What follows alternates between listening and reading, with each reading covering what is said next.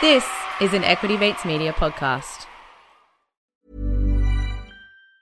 Mom deserves the best, and there's no better place to shop for Mother's Day than Whole Foods Market. They're your destination for unbeatable savings. From premium gifts to show-stopping flowers and irresistible desserts, start by saving thirty-three percent with Prime on all body care and candles. Then get a fifteen-stem bunch of tulips for just nine ninety-nine each with Prime. Round out Mom's menu with festive rosé, irresistible berry chantilly cake, and more special treats. Come celebrate Mother's Day at Whole Foods Market. There's never been a faster or easier way to start your weight loss journey than with PlushCare.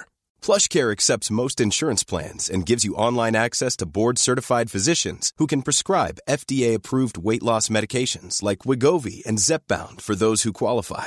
Take charge of your health and speak with a board-certified physician about a weight loss plan that's right for you. Get started today at PlushCare.com slash weight loss. That's PlushCare.com slash weight loss. PlushCare.com slash weight loss.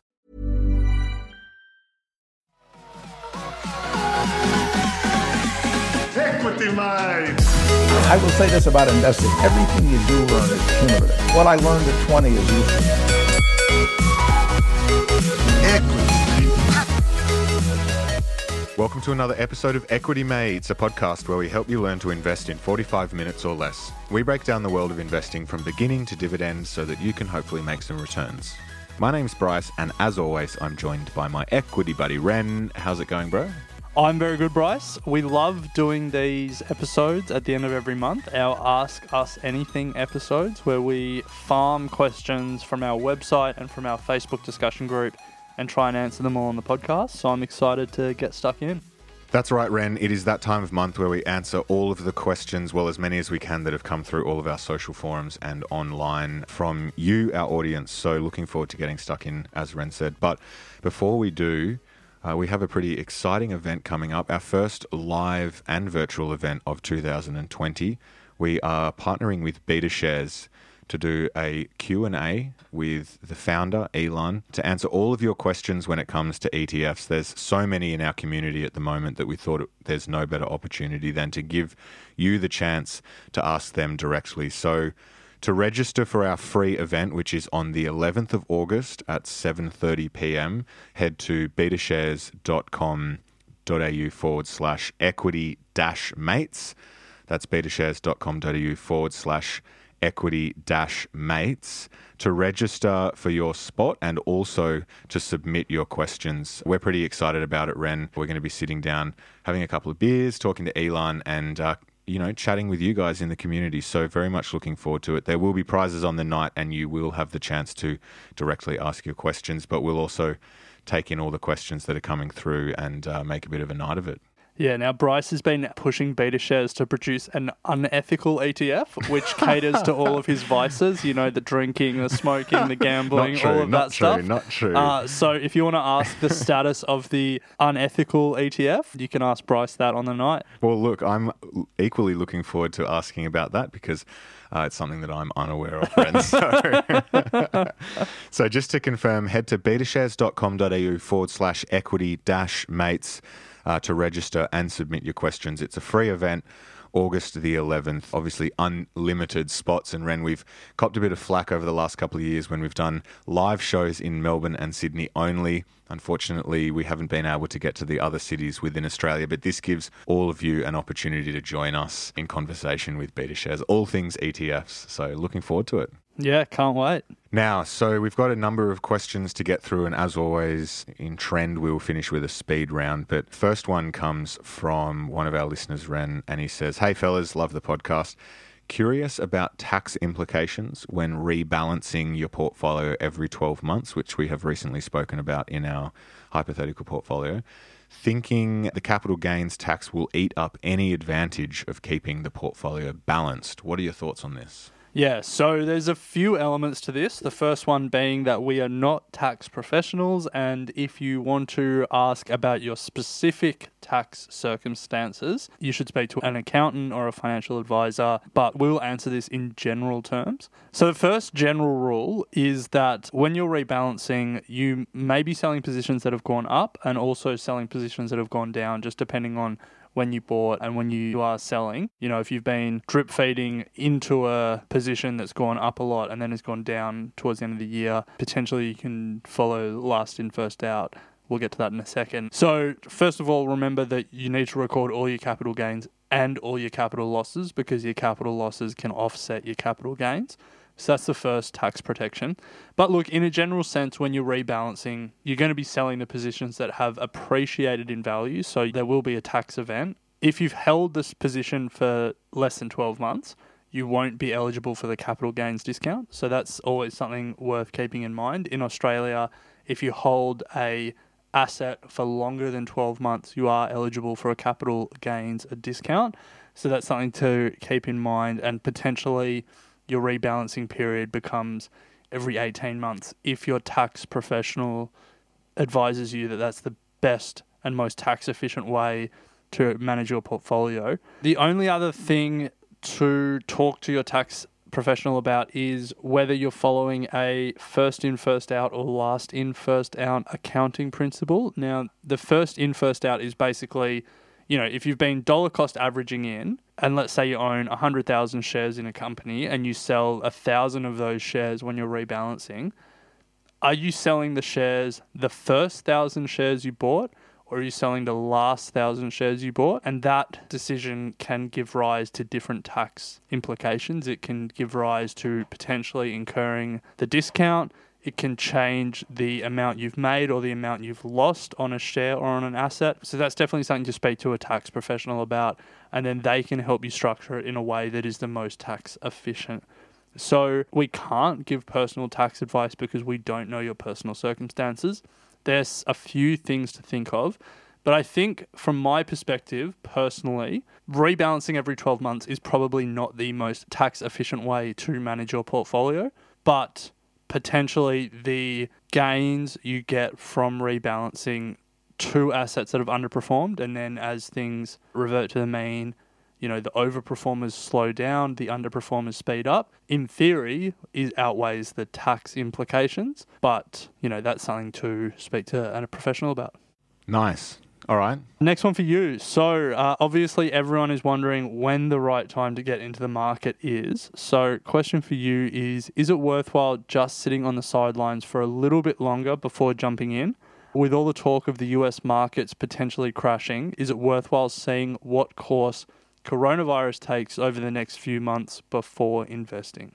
Great question. The way that I think about this is, look, no one knows what's going to happen with the market. It's impossible to try and time the market, as we've said many, many times on this show. So the way that I am thinking about this, given that there is a lot going on in the markets, a lot of money being pumped in from from governments and from the Reserve Bank, from the Fed, there is one side that is drip feeding from my point of view into the markets, but I'm also keeping a bit of cash on the side, knowing that there is a potential for something else to happen.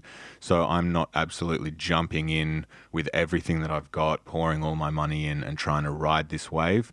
I'm taking a very cautious approach, but also I know that, you know, over the last sort of ten years, that cautious approach has led to me missing out on some gains. So for me, it's more about being in the market, but making sure that I manage my exposure to the market, knowing that the upside at the moment is somewhat uh, treacherous and there is potential for some sort of significant downside. So look, I'm not going to say that yes, go in, or no, don't put anything in. I think it's all about how you manage the money that you have, and you can certainly play both sides. I think being in the market is important, but to what extent, that's kind of up for you to think about. Yeah, I think on one side, the parallels to two thousand are really starting to come out in the media, and there's reasons for that. Coronavirus is obviously picking up. That will slow the economy down. So on, on one side of the ledger, there's a lot of reasons to be bearish. But for me, the thing that I'm always reminded of in the back of my mind is, if you go back to the headlines around two thousand eight, two thousand nine, the amount of people that were calling a double dip recession, the amount of articles that were written on it, the amount of talking heads that were talking about a double dip recession that just never materialized.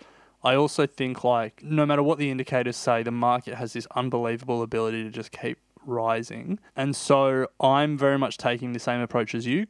cautious but not staying out, yeah. drip feeding in. If some of the investments that I make now lose money in the short term, I can live with that because I'm not looking to pull that money out in the short term. So yeah, I think a cautious and systematic approach during this period of heightened risk is the right way to do it.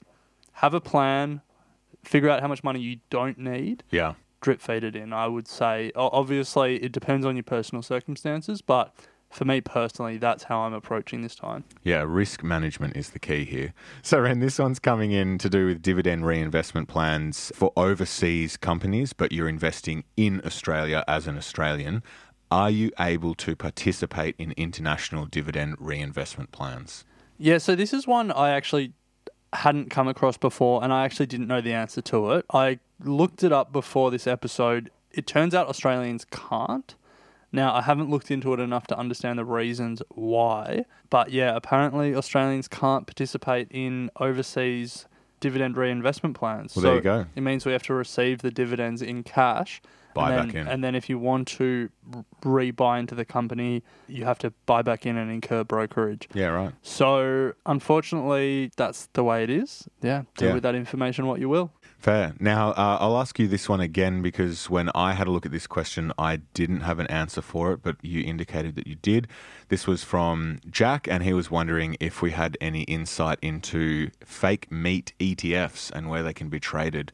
My sort of research showed that there weren't any direct fake meat E T Fs, but do you know any, anything otherwise? Fake meat is a very niche. I think what? There's Beyond Meat and Impossible Foods mm-hmm. is the other one. I don't know about any other companies that do it. I mean, you could broaden the E T F to include companies that sell fake meat, but I think it's probably too niche.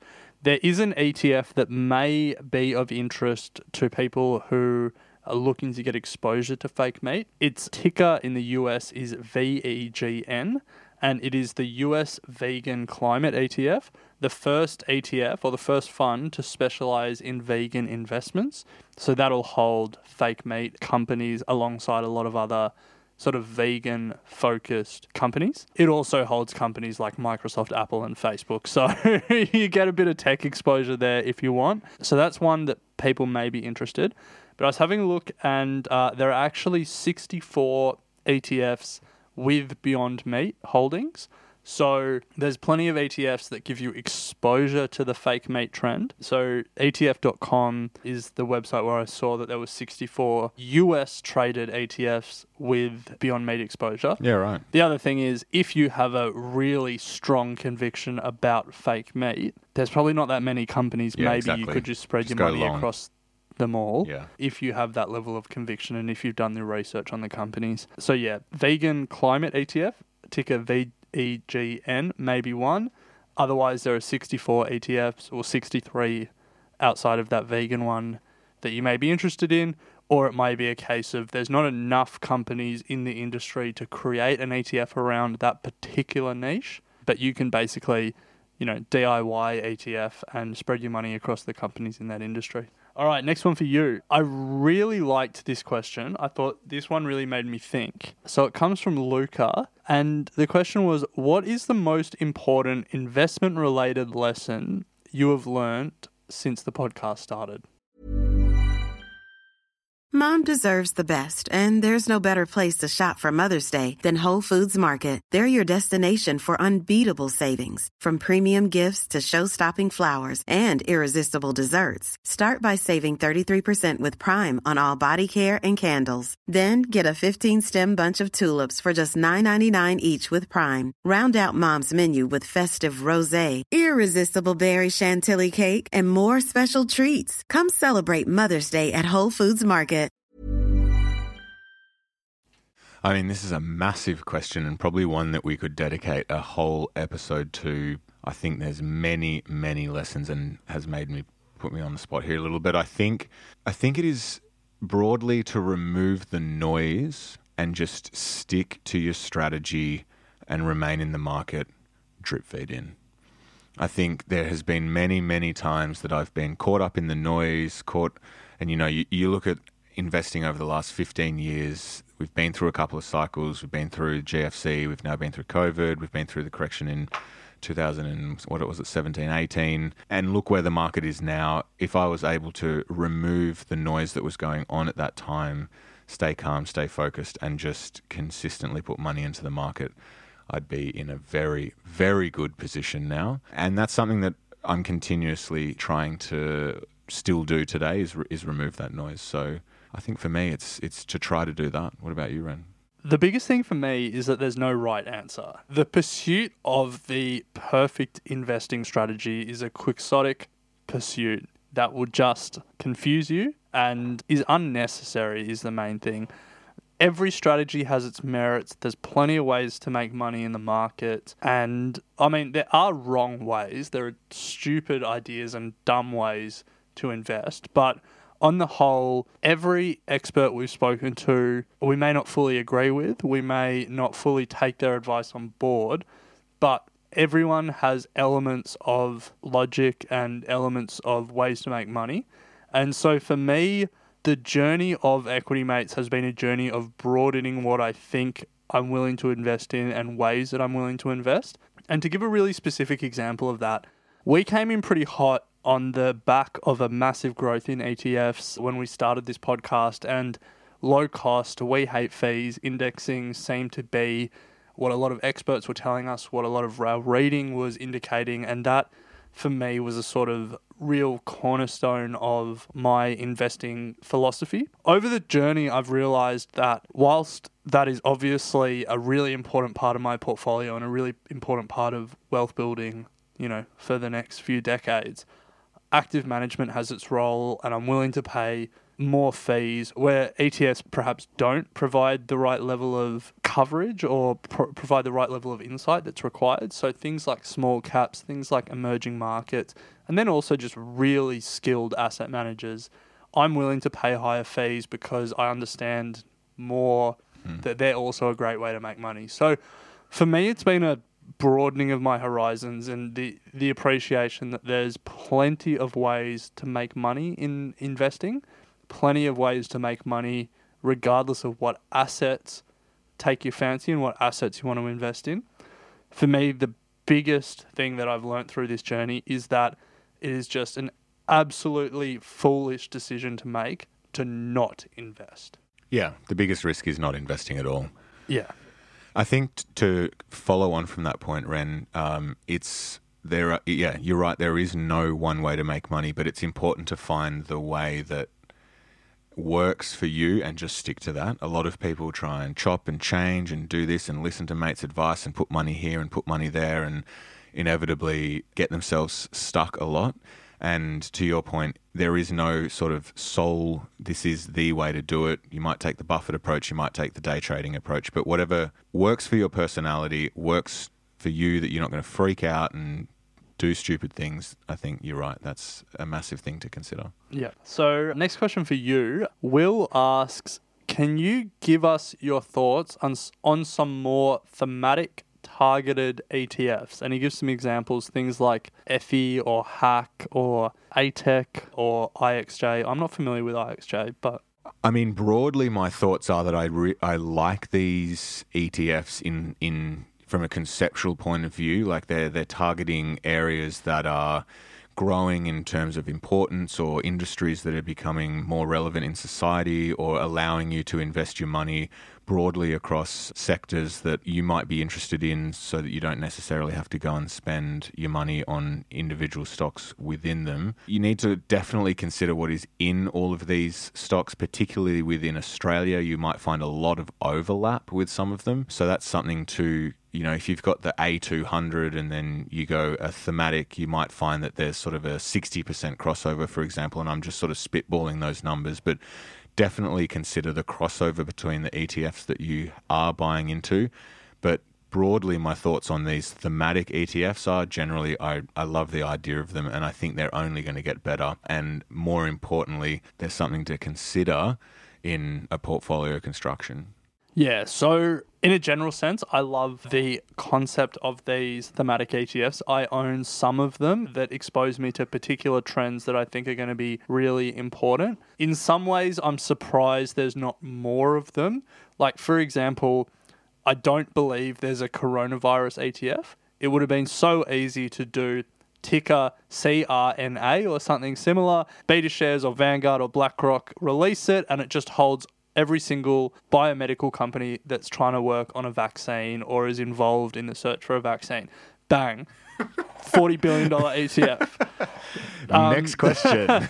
But I think the important thing that I've learned is don't mistake thematic E T Fs for indexing. They are different products and they do have different characteristics. E T Fs that track an index are the ones where there's a lot of research done on the merits of indexing and, you know, the long-term compounding effects that you get from holding an index, which is, you know, market cap weighted, the biggest stocks, sector agnostic. And so those index funds that are wrapped up in the E T F wrapper are one type of product. These thematic products are a little bit, I guess, more risky, or they're, they're just more single, they're more single sector exposed, obviously, because that's exactly what the product is, but they won't share all the characteristics of an index E T F over the long term. Like if we put this in practical terms, H A C is a cybersecurity E T F.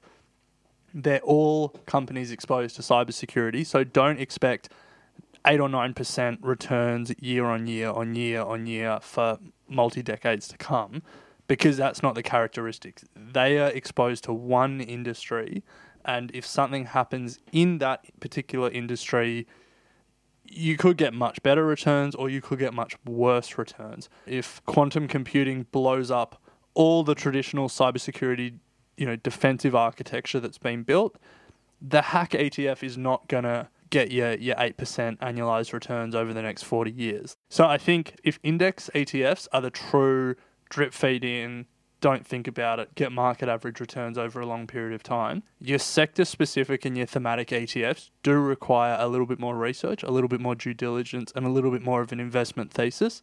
Obviously not at the level of picking one individual stock, because you're betting on a sector rather than a stock, but you are betting on a theme or you are betting on a sector.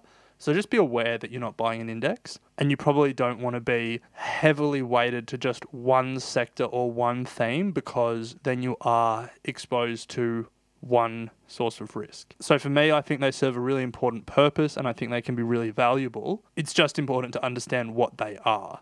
Nice, Ren. So this one comes in from Matt, and he asks, any tips on working out how good management are when assessing a company? Any resources that you can use? And this is a great question. Something that we always hear from sort of the small mid-cap managers is to look at the management. Yeah, I think I, I was trying to remember before this episode, we did speak to an expert about this in one of our interviews, and I can't remember who it was, but hopefully some listeners can. We asked how you determine who a good manager is, and they flipped the question around and they said it's sometimes it's not so much about determining who's good, but about screening out who's bad. And the biggest thing you can do when you're dealing with a manager is if they have a track record of problematic management. You know, history may not repeat, but it definitely rhymes.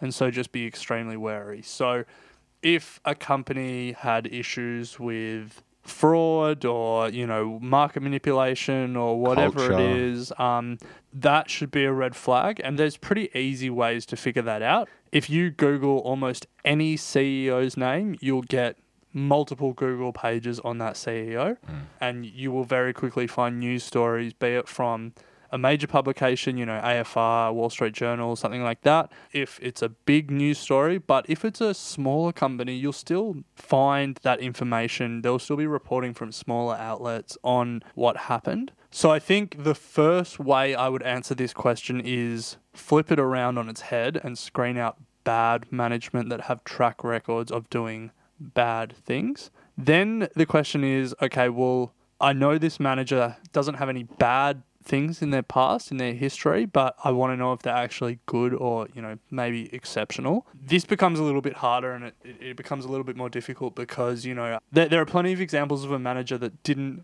hit the home run in their first company but turned out to be exceptional managers later down the line. So I think this is where, you know, it's probably more an art than a science. There's no quantitative measures to say these are the characteristics that make a good manager. But there are things that you can do to find out. So, you know, culture is so important, and there are there are th- things that you can do to find out how culture is at a company. Glassdoor is a pretty useful resource for a lot of those things. If a C E O has been managing a company for a couple of years, look at Glassdoor, look at how the company rates, look at how lower level people in the organization talk about the company. If they give it shocking reviews, if they give middle management and senior management shocking reviews, you can probably take something from that, that maybe the culture isn't great and maybe the management isn't building the kind of organization that will compound your investment for decades to come. You can also look at things like what's their incentive structure. You can do basic things like listen to their management calls and see how they talk about the company, see how they talk about the market and their competitors. But yeah, I think it'll quickly become more art than science and more intuition than measurement, because that's just the nature of assessing other human beings.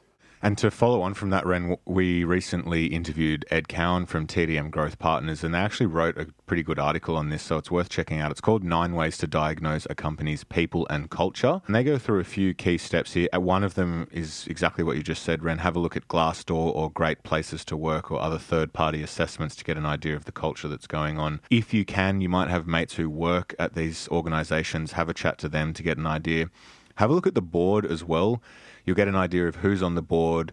Simple LinkedIn will give you an idea of what is their experience. Are they experienced in the industry that the business is working in? What level of sort of expertise can they bring to, I guess, lead and guide that company? And there are a number of other different avenues that can go down. There's no sort of trick to this. It, it seems a lot simpler, I guess, at a surface level. There are a lot of tools and resources out there that you can find this sort of information. So just sort of think creatively about it. The other thing that comes to mind is potentially there are other professionals that have done the work for you. So if you are looking at funds that hold that particular company, if they've released an investor letter and they've written about that company, they may include comments on the management that then give you a springboard to think about or potentially give you an opportunity to do some further research. So you don't have to do everything yourself. As we like to say on the podcast, there's no points for originality in investing. So if someone else has an insight about the management, the best thing you can do is steal that insight and use it for your own purposes. Yeah. So also just check out what other coverage is out there,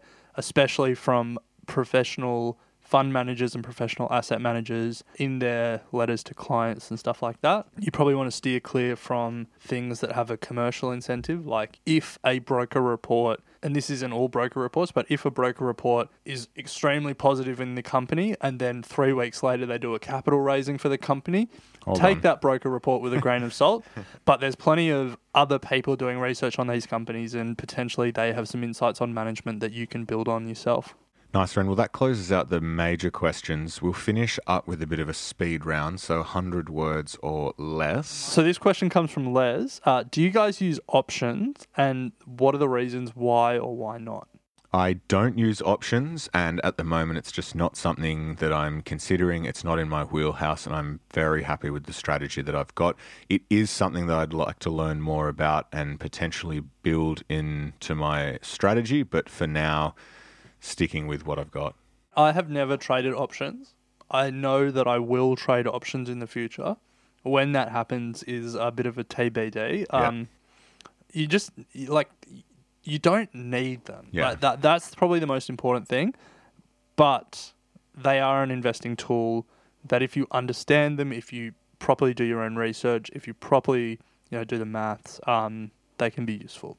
Looking forward to when Equity Mates reveals that we've started using options. So this one's coming from Luke McIntosh. Have either of you guys started using your Equity Builder, N A B Equity Builder yet? And where do you stand on margin loans in the current time?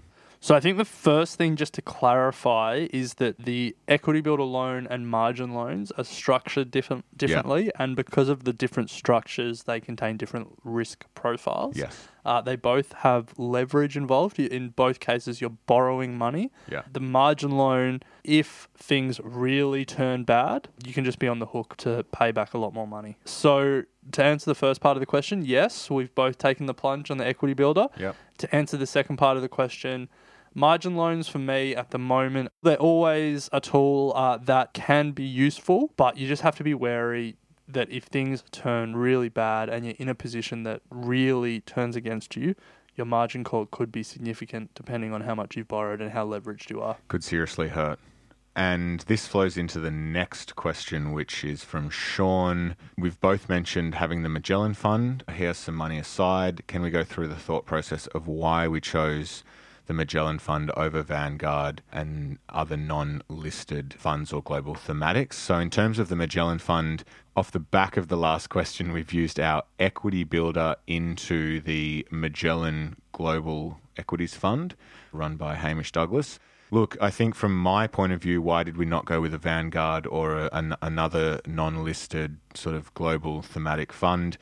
Personally, we've had a lot of interactions with Magellan. We've researched a lot about them. We've also done a lot of research into other funds that sort of invest in similar sort of markets and sectors and industries. And for me, I just love how Magellan structure themselves and what their sort of overall investing philosophy is. So I also think that at a time like this, giving my money to someone like Hamish Magellan is uh, probably... Hamish Magellan or sorry, Hamish Douglass? Sorry, Hamish Douglass. He may as well be called Hamish Magellan.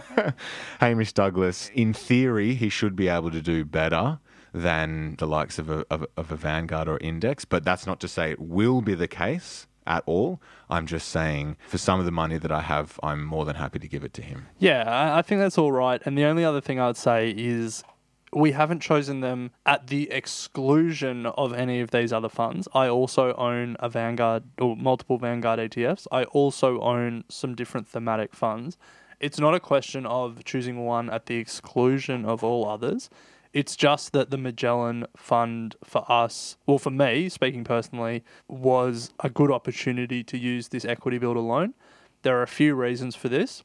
One, the timing of it, given the current volatility, given the current uncertainty, I felt a lot more comfortable backing someone who is probably the best investor in Australia currently investing at the moment. Maybe we should try and get Hamish Douglass and Kerr Nielsen on the show to really slug it out together. But the other thing for me is that Magellan's off-market fund has a ten grand minimum, and it was a lot easier for me to access that with uh, an equity builder loan rather than trying to save that money myself and not invest in anything else and then get into it. So it's never invest in one at the exclusion of anything else. It's always a cumulative thing. And for me, the thematics, the Vanguard, E T Fs, stuff like that were a lot more accessible on market. And obviously you can buy Magellan Global Equities, you can buy all that stuff on market, but given the timing, given what I was interested in, given Chris Weldon's two outstanding podcast interviews with us, I just thought it was the right time to do it. Nice, Ren. And to close out, we have one from Jonathan Raymond. He asks, the core portfolio that we're building at the moment through our hypothetical portfolio on our Monday episodes is obviously to do and built around Aussie E T Fs based on what we can buy on the A S X. What E T Fs would we have built in our core portfolio if we were using international E T Fs or international brokers? Yeah, I think the main thing is the principles we would apply would all be the yeah. same. And I think, obviously, this hasn't been that much of a speed round, but to keep in the spirit of a speed round, low fees, good exposure, right structure of the E T F. Asset allocation. Yeah, so if I only had a stake account and I was investing only in U S-listed E T Fs, I would apply exactly the same principles. I would want like Asia-Pacific, Australian exposure. I would want U S exposure. I would want European exposure. I would want mainland Asian Asian exposure. And I'd want to get it at the lowest possible cost. Pretty straightforward. So that brings us to the end of our Ask Us Anything for July. As always, please keep the questions coming. We will do our best to touch base on as many of them as we can. But if we don't, head to our investing discussion group on Facebook, Equity Mates Investing Podcast Discussion Group. There's so much activity going on there and all your questions will be answered. But Ren, until then, uh, looking forward to chatting on our next Monday episode where I think we will be delving back into the hypothetical portfolio before we kick off some reporting season stuff. Sounds good. Thanks for listening to Equity Mates Investing Podcast, a production of Equity Mates Media. Please remember that everything you hear in Equity Mates Investing Podcast is general advice only. The content has been prepared without knowing your personal objectives, specific financial circumstances, or goals. The host of Equity Mates Investing Podcast may maintain positions in the companies discussed. Before considering any investment, please read the product disclosure statement and consider speaking to a licensed financial professional.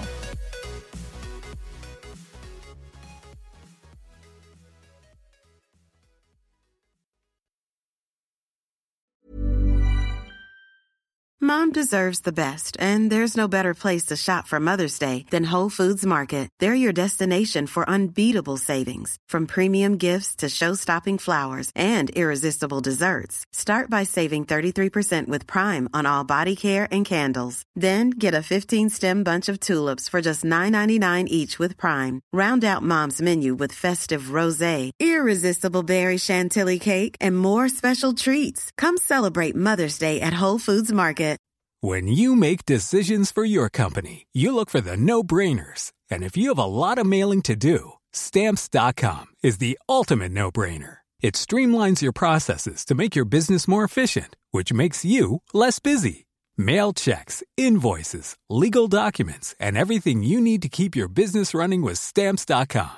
Seamlessly connect with every major marketplace and shopping cart. Schedule package pickups and see your cheapest and fastest shipping options from different carriers. With rates up to eighty-nine percent off U S P S and U P S rates. And with the Stamps dot com mobile app, you can take care of mailing and shipping wherever you are. Make the same no-brainer decision as over one million other businesses with Stamps dot com. Sign up with code PROGRAM for a four-week trial, plus free postage and a free digital scale. No long-term commitments or contracts. That's Stamps dot com. Code PROGRAM. As humans, we're naturally driven by the search for better. But when it comes to hiring, the best way to search for a candidate isn't to search at all. Don't search, match with Indeed. When I was looking to hire someone, it was so slow and overwhelming. I wish I had used Indeed. If you need to hire, you need Indeed. Indeed is your matching and hiring platform, with over three hundred fifty million global monthly visitors according to Indeed data, and a matching engine that helps you find quality candidates fast. Ditch the busy work. Use Indeed for scheduling, screening, and messaging so you can connect with candidates faster. And Indeed doesn't just help you hire faster. ninety-three percent of employers agree Indeed delivers the highest quality matches compared to other job sites, according to a recent Indeed survey. And listeners of this show will get a seventy-five dollars sponsored job credit to get your jobs more visibility at Indeed.com slash podcast. That's Indeed.com slash podcast. Terms and conditions apply.